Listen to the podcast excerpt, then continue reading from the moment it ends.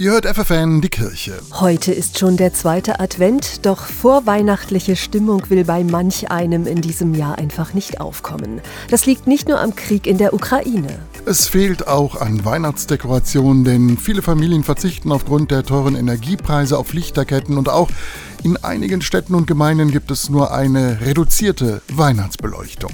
Das Kolping-Familienteam in Fechter will sich davon die Vorfreude auf Weihnachten nicht verderben lassen und hat deshalb am ersten Adventswochenende zu einem Familientreffen auf dem BDKJ Jugendhof in Fechter eingeladen. Mit selbstgestaltetem Weihnachtsmarkt, den sie musikalisch eröffneten. Kommst du mit zum Weihnachtsmarkt, wo es glitzert, duftet, strahlt? Das Motto, es liegt was in der Luft, Adventszauber. Und diesen Zauber ließen Maren Feldhaus und Annika Jasmin Frerichs vom Kolpingwerk die 40 Teilnehmerinnen und Teilnehmer spüren.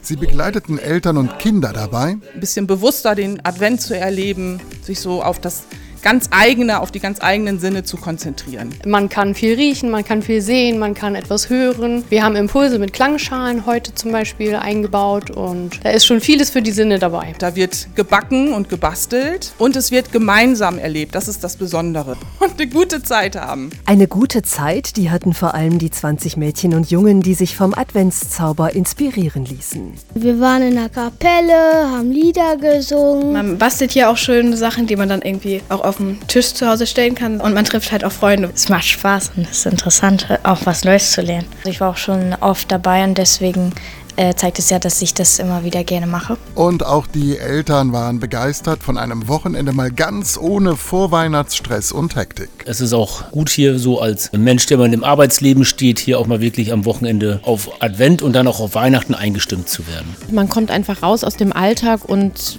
macht sich wieder Gedanken darüber, was bedeutet eigentlich Advent, worauf lassen wir uns eigentlich in den nächsten vier Wochen ein.